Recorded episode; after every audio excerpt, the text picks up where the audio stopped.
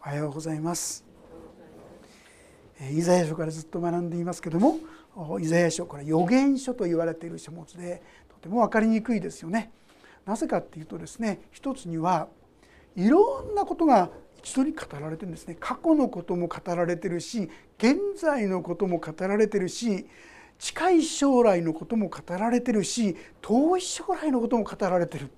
一体これは何のことを言ってるのか。わからないと思うようなことがたくさんありましたね。今までもイスラエルが不信仰を重ねたんですよとかですね、えー、いろいろ言ってましたけども前回なんかでもしかしイスラエルはついにこうトップの本当に栄える国になるんですよとどっちが本当なんだって言いたくなってしまうことにですねこう変化する状況であります。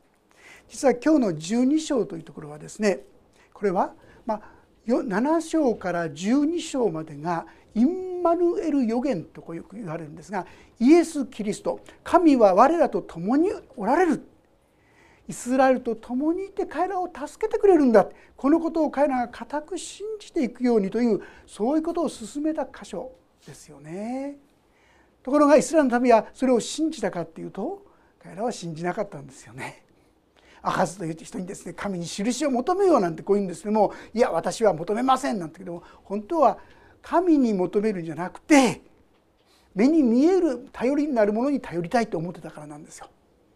まあ、もうちょっと思い出すためにですね北イスラエルとアラムという国がこのユダを攻めてくるそのことを怖くなった時にアハズ王にですね神に信頼してよ神に求めよって言ったんですけどもアハズはですねいや求めないって言ったんですがそれはどういうことかって言いますとアラムとそして北イスラエルを実はその背後からアッシリアという国が攻めてくださって自分たちが助かるようにと計画してたんですよ。自分の考え自分の計画があったんです。そっちの方を優先してたんですね。ですから神様に信頼して頼っていこうとはしなかった。結果としてどういうことが起きたか。このアラムもですね北イスラエルも滅ぼされてしまいました。それは聖書の予言の通りですね。そればかりか。今やですねアッシリアに頼ったユダの国までも攻め込まれてもう風前の乏しまで来たんですよ。もうエルサレムの町だけであとは全部滅ぼされようとした。その時に立ったのがヒゼキヤ王という信仰深い王様でしたね。彼が神の前に真剣に必死になって祈った時になんと一晩でですね18万5,000という驚くべき大軍大軍が一夜にしてみんな破れてしまった倒れてしまったという本当に歴史的なですね驚くべき出来事が起きたわけであります。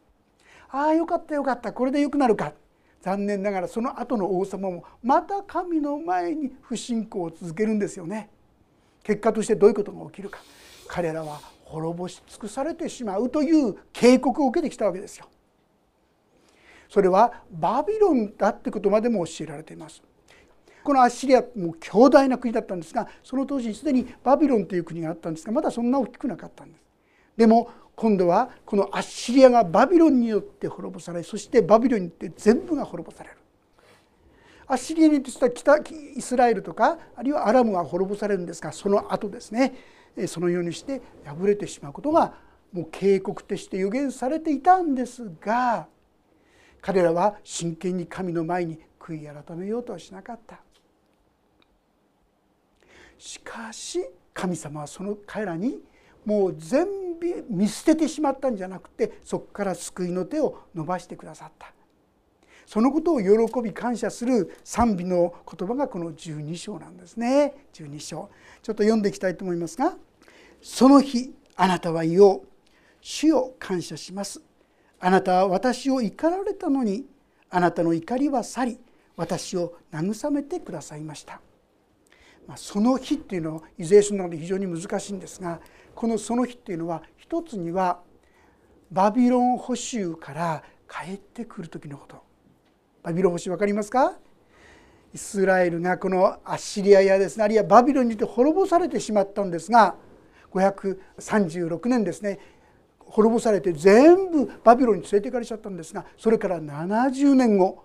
なんとあの滅ぼされてしまった神殿が再び復興されるんですね。それもなんとクロス王という、まあ、敵と言いましょうか支配者からですね お金をまで出していただいて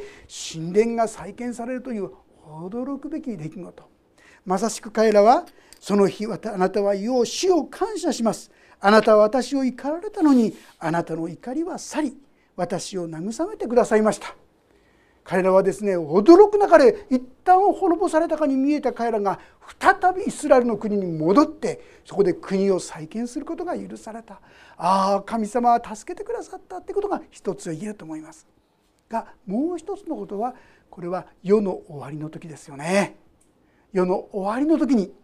実は世の終わりの時にもう再びですねイスラエルの国は大観難時代という時代を通して非常に苦しみを通るんですがその後に彼らは悔い改めるんですよね。イスラエルの民は悔い改めて神を信じるようになっていきます。そして、まあ、ゼカリア書の中にも書いてありますが12章の10節ですね。私はダビデの家とエルサレムの住民の上に恵みと愛願の霊を注ぐ彼らは自分たちが突き刺したもの私を仰ぎ見独り子を失って嘆くようにそのものために嘆きウを失って激しく泣くようにそのものために激しく泣くってこう書いてありますね。イスラエルの民はその時にああ私たちがあのイエス様を十字架につけたってのはキリストを十字架につけたってことだったんだっていうことに彼らは目が開かれていくんですね。そしてユダヤ人たちは皆救われるというこのローマ書に書いてあるその予言がこの成就していく本当に多くの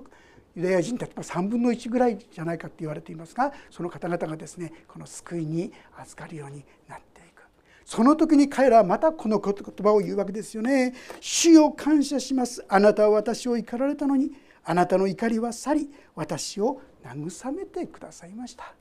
本当に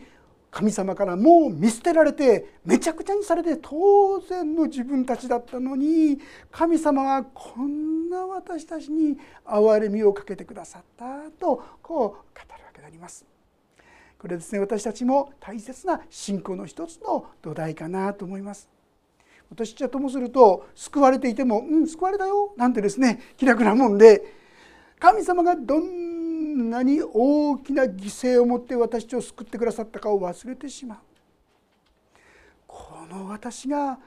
この永遠の滅びから今救われた。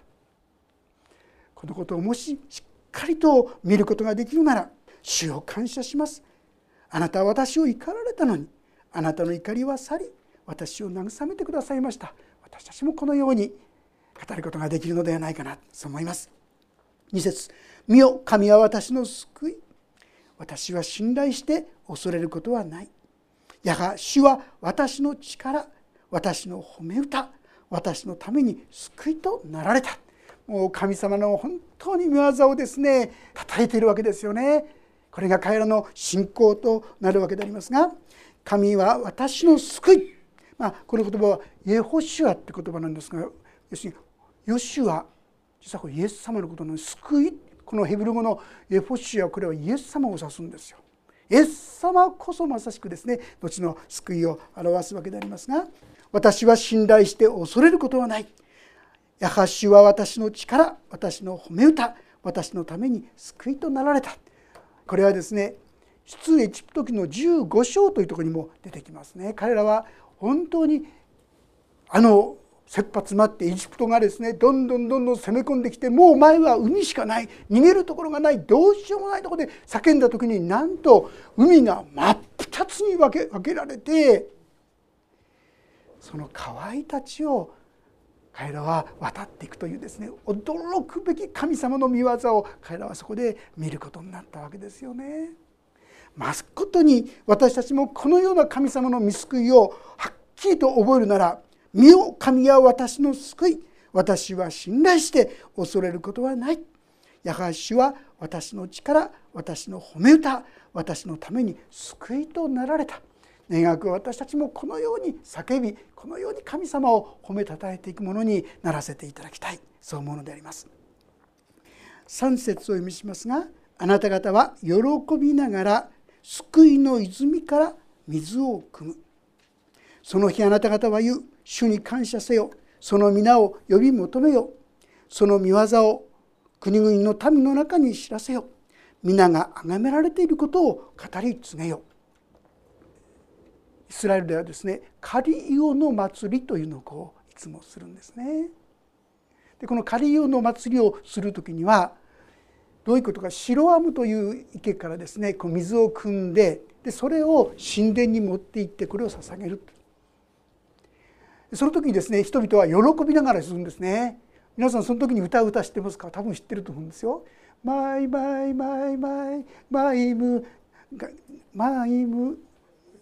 言葉。あの歌はイスラエルの歌なんですよ。そして喜びながら捧げる時に踊りながらですね捧げる。そういう歌なんです。別産村ですね。マイマイ別産本当にこう神様に感謝して歌うその時の歌なんですねそれを彼らはですね、えー、したわけでその時にこの歌詞を読みながらですねするとこう言われているんですね。あなた方は喜びながら救いの泉から水を汲むとこうそのようにしているわけでありますが今日のタイトルをですね「救いの泉から水を汲む」というタイトルにさせていただきました。一体これは何のことか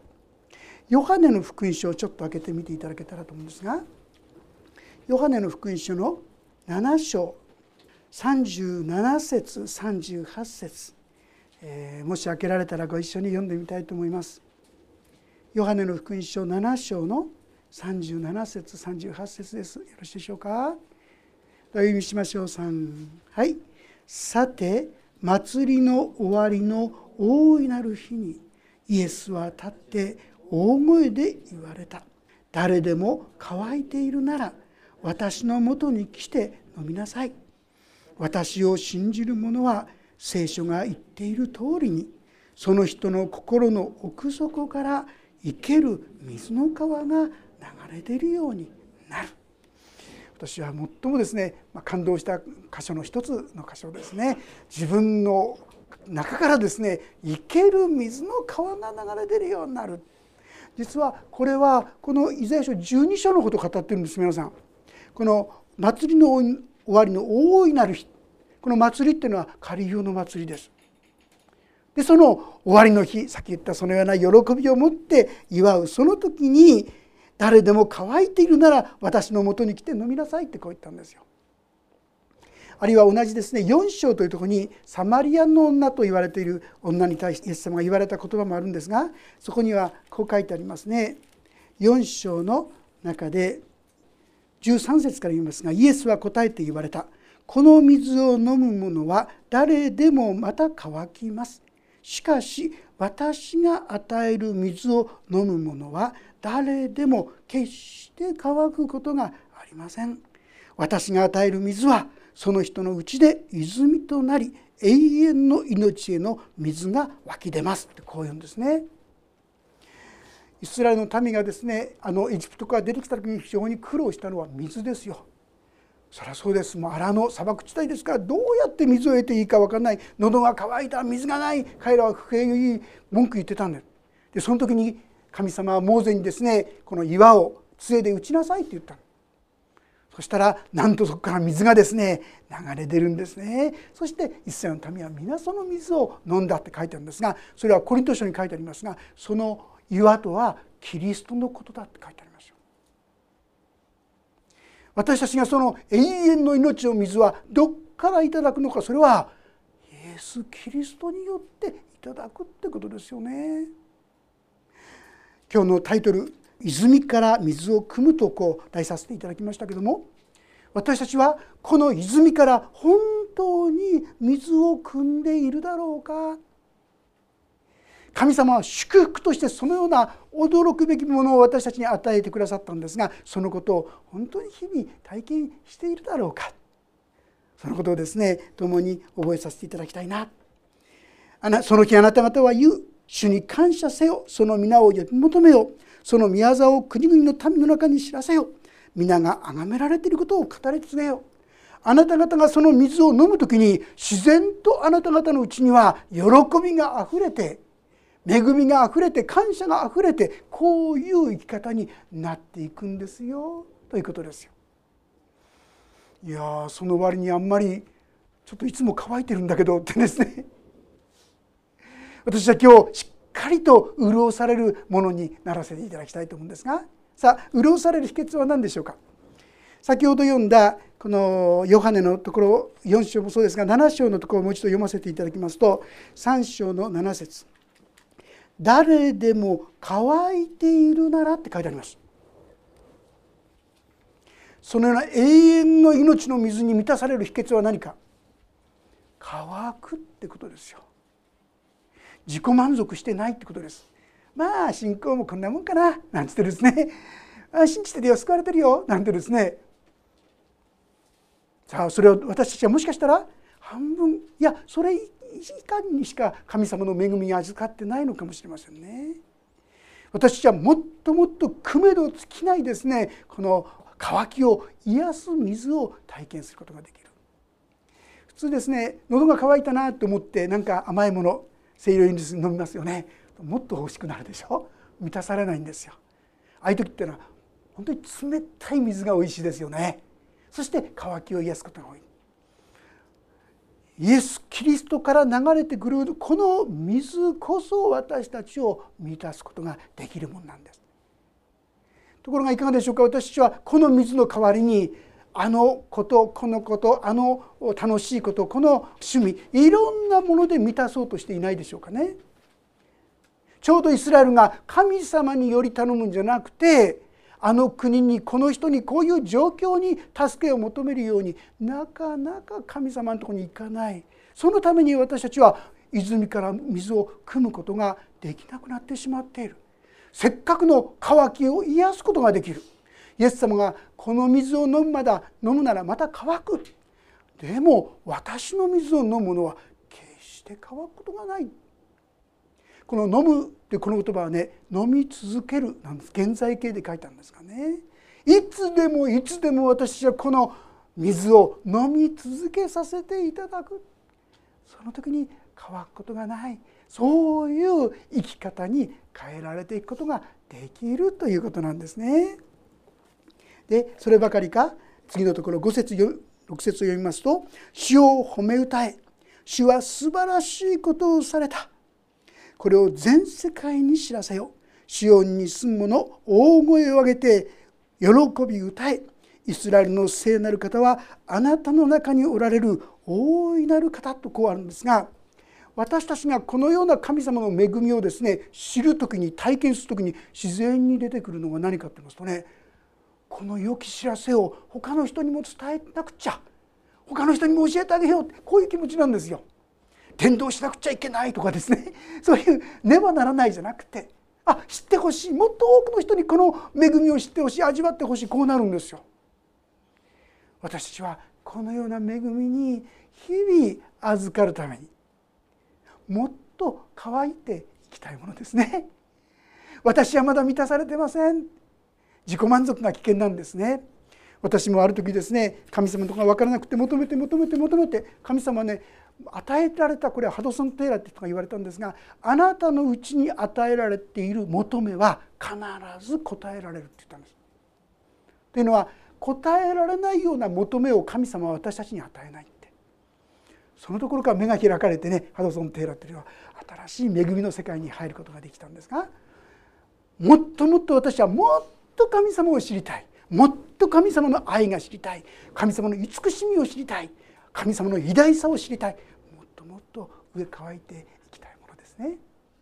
そしてそれだけではなくてこのヨハネの方を読みますとそこにはですね誰が渇きから解放されていくかって言いますと7章の38節にあるのは「私を信じる者は」って書いてあるの。立派な行いをした人はと書いてないんです。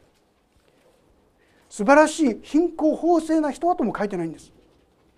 多くの奉仕をした人は献金をした人はそんなこと書いてない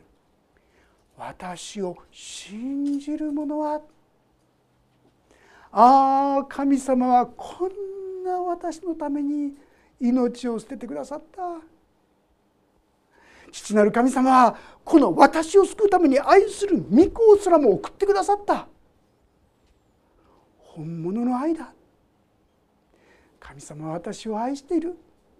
神様は私を許し受け入れてくださっている。このことを本気になって信じる時にあなたのうちから生ける水の川が流れ出るようになっていくんです皆さん。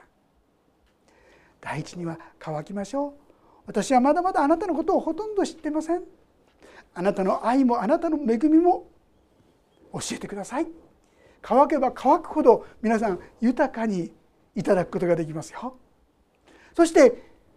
イエス様はそれをするためにそのような恵みを注ぐために十字架にかかってくださったんですよ。誰か言いますか？でも私はそんな立派な人間じゃないから。私はそんなに誠実に忠実に神様に従っていくことできないから。分かってますよ神様はね。私たち自身よりもっとよく知ってますよ。だからイエス様が自ら十字架にかかってくださったんじゃないですか。こんな私のために命までかけてくださるんですか？ロマ書8章の中に書いてあるのはご自分の御声さえ惜しまずに与えてくださる神様。どうして私たちに良いものを与えるないはずがあろうか。私たちはもっともっと大胆に「ああ神様あなたは愛ですね。あなたは本当にこんな私を受け入れ許してくださるんですね」大胆に神様に近づこうじゃありませんか。いつしか皆さんの心の中から最初はポツポツかもしれませんね。でもそのことを経験していく時に皆さん困った時苦しい時にすぐに「神様!」って叫んでください。私がつくづくですねそうじゃない自分を見るのはねよくなくし物よくなくし物するんですけどもおそらく ADHD だと思ってるんですけどあのこのね注意欠陥っていうですねまず祈ったらいいですよね神様ないんですってねなかなかすぐは祈らないんです。あちこちあちこち探して見つからなくて仕方がなくてですね特にそういう時に家内の中に「祈ったら?」って言われたりしたらちょっとですね なかなかプライドで「うん」って言ってすぐに言えなかったりしてねほんでどうにもならなくてやって初めて神様ってですね祈るとね目の前にあったりすることが一度やりのじゃないんですよね嫌になっちゃうことがしばしばですが私たちはなかなかこの神様のところに行かないんですよ。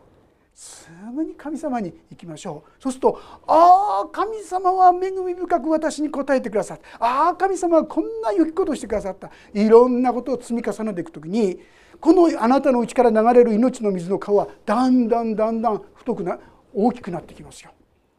エゼキエル書とこに精霊がですね神殿から流れて最初はちっちゃいんですがだんだん行く時にもう大川になって人が立つこともできないほど大きな川になるって書いてある。私のうちに流れる精霊のことを一つ言ってますよ。皆さんどうしてもしかしこれがなければっていうことが一つありますそれはまだイエス・キリストを自分の罪からの救い主として信じておられない方はこの精霊が働くこと。これは難しいかもしれません。しかしイエス・キリストが私の罪の身代わりに死んでくださった。私を愛してくださっているこのことを信じる者には精霊が注がれているんですそれをもっと豊かに豊かに流していただくものでありたいと思うんですね。えーとねコリント書の3章コリント人への手紙の3章16節の言葉をちょっと読んでみましょうか。コリント人への手紙3章の16節17節よろしいでしょうか？それではご一緒に読んでみましょう。3章1617はい。あなた方は神の神殿であり神の御霊があなた方に宿っておられることを知らないのですか？もし誰かが神の神殿を壊すなら神がその人を滅ぼされます。神の神殿は聖なるものだからです。あなた方がその神殿です。皆さんご存知でしたか？今ですねエルサレムにあった神殿はもう壊されちゃってなくなっちゃってるんですよ。じゃあ今神殿はどこにあるんですか？皆さんそこにありますよ。皆さんが神殿だって言うんです。神の清い神が住まわれる。イスラエル人が恋願ったその神殿が今信じる皆さんのうちに成就してるって言うんですよ。だから神様は皆さんにね神殿が汚されることを嫌がるからあなたを守るんですよ。あなたは神の神殿だこう言ってることをぜひ忘れないでください。同じ今度は第一コリントの6章の19節20節も読んでみたいと思います。第一コリント6章の19節20節ちょっと後ろですよね先ほどの。よろしいでしょうか？ページ325ページ第3版第2版で297、8ページになります。それは1925一緒に読んでみましょう。3はい「あなた方の体はあなた方のうちに住まれる神から受けた精霊の宮でありあなた方もはや自分自身のものではないことを知らないのですか？あなた方は代価を払って買い取られたのです。ですから自分の体を持って神の栄光を表しなさい。あなた方の体はあなた方のうちに住まれる神から受けた精霊の宮だ。皆さんが精霊の宮だ。知ってましたか？知らなかったって方もいらっしゃるんじゃないでしょうか。私たちがこの世にあって実り多い人生それはどんなふうにしていただくことができるか前回だったでしょうかねお話したと思うんですが「御霊の宮」って言葉が書いてありますねガラテヤ書5章22ですから御霊の実は愛喜び平安寛容親切善意誠実柔和自制いかがでしょう皆さんあそういう生き方したいなそういう人になりたいなって思ってるんじゃないでしょうかクリスチャンだったらねでもなかなかそれが身につかないんだよって。それはそうです。自分が出そう生み出そうとしてるからなんです。御霊の実はあなたが生み出すもんじゃないんです。御霊の実なんです。皆さんが御霊様に明け渡していく委ねていく時に皆さんのうちからだんだんだんだんその御霊の実が結ばれていくんですね。神様がですねそれ委ねてごらん委ねてごらん。一人一人に語ってくださってると思いますよ。でも大体そういう時私たち「えー、ちょちょっと待ってねそれは後で」とかですね「じゃこれいやこれもですねちょっと今は」とかですね神様に明け渡すのを躊躇していることが多くはないでしょうか。その分だけ神の恵みが弱い明け渡せば明け渡すほどその分だけ神の恵みが皆さんのうちに注がれそして御霊の実が結ばれていく。今日のタイトルは「泉から水を汲む」とこう言いましたけどもこれは私のうちに来てくださっている御霊に明け渡していく。いろんなこと明け渡すっていうのは全部捨て去るってそういうんじゃなくてね神様どうぞあなたがちょうどよくしてくださいってこう手を開くというんでしょうかね。握りしめてるのをあなたが一番良いようにしてください。私はどっかで神様にね何でも委ねますって言ったら神様私が一番欲しがってるものを取っていくんだよねとかね意地悪すんじゃないかだって思ってる方いる。そんなことないです。あなたを苦しめるものは取り去るでしょうけども不必要なものを取っていこうなんてしてないです。私に必要なのはお委ねすること。お委ねしていく時に神様はそれを通して皆さんのうちから豊かな実りを実らせてくださる。それはいつしか自分の中から喜びがあふれてくる。皆さんあなたの人生の中に喜びがどれくらいありますか？御霊に明け渡した分だけ喜びが大きくなっていくんですね。平安はどうでしょうか？この方に信頼していく分に応じて私の平安も大きくなりますね。もっともっと委ねてそして信頼していきたいと思いますその時に私たちはいつしかああこのような素晴らしい恵みをもっと多くの人に分かち合うもっと知ってほしい伝道しなくっちゃじゃなくて伝えお伝えて差し上げたいっていう気持ちに変わっていくこれ正しい意味での伝道の姿勢ですよね。まず第一に私たちがこの恵みをしっかり受け取っていきたいと思います。自分自分私たちはどうしても自分のですねものだっていうところからなかなか出られないんですがあなた方の体はあなた方のうちに精霊住む精霊のもの御霊のものだあそうだったのか本来は救われてからすぐに神様にあなたにこれはあなたのものですってお返しすべきものだったんですが神様待ってくださってるんですよ。皆さんがあこれは私のものじゃなかったんですね。あなたのものだったんですね。このことが理解できるまで待ってくださっている。理解できた時に「はいお委ねします」と言ってお返ししていく時に神様は正しい所有者としてまた導き手として私の道をまっすぐにしそこに平安と喜びと希望を与えてくださる。このような恵みを共に私たちも味わっていく。神様はそのようなことを予言してくださっているんです。私もこのことをしっかりと信仰の目を持って受け止めていきましょう。12章は先取りの信仰です。ユダヤ人たちはまだこのことを体験してないんですが作者はイザヤは信仰を持ってこのことを受け取った。私たちも今たとえ苦しくても今辛いことがあっても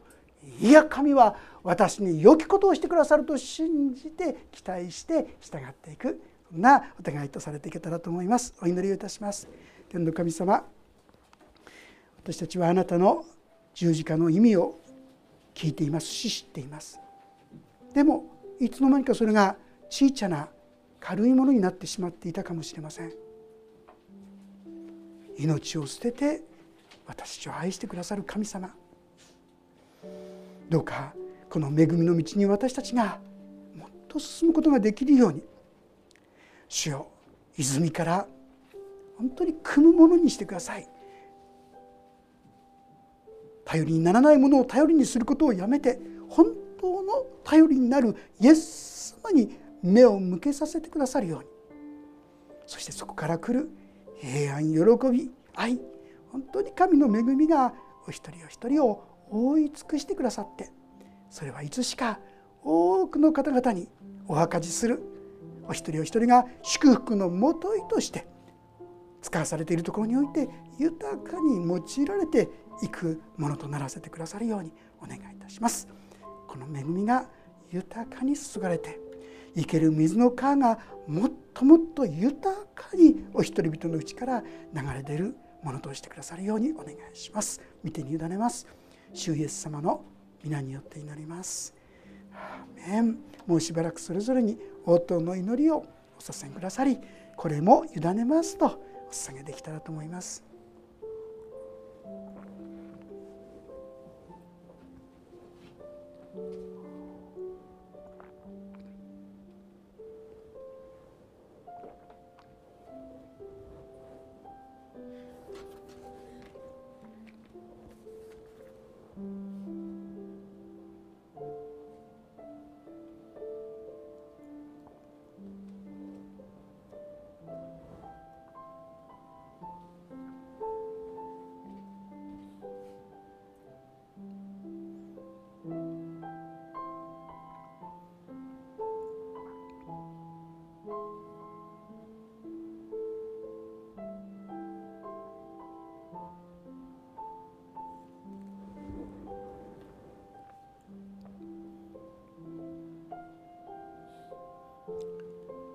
エス・キリストの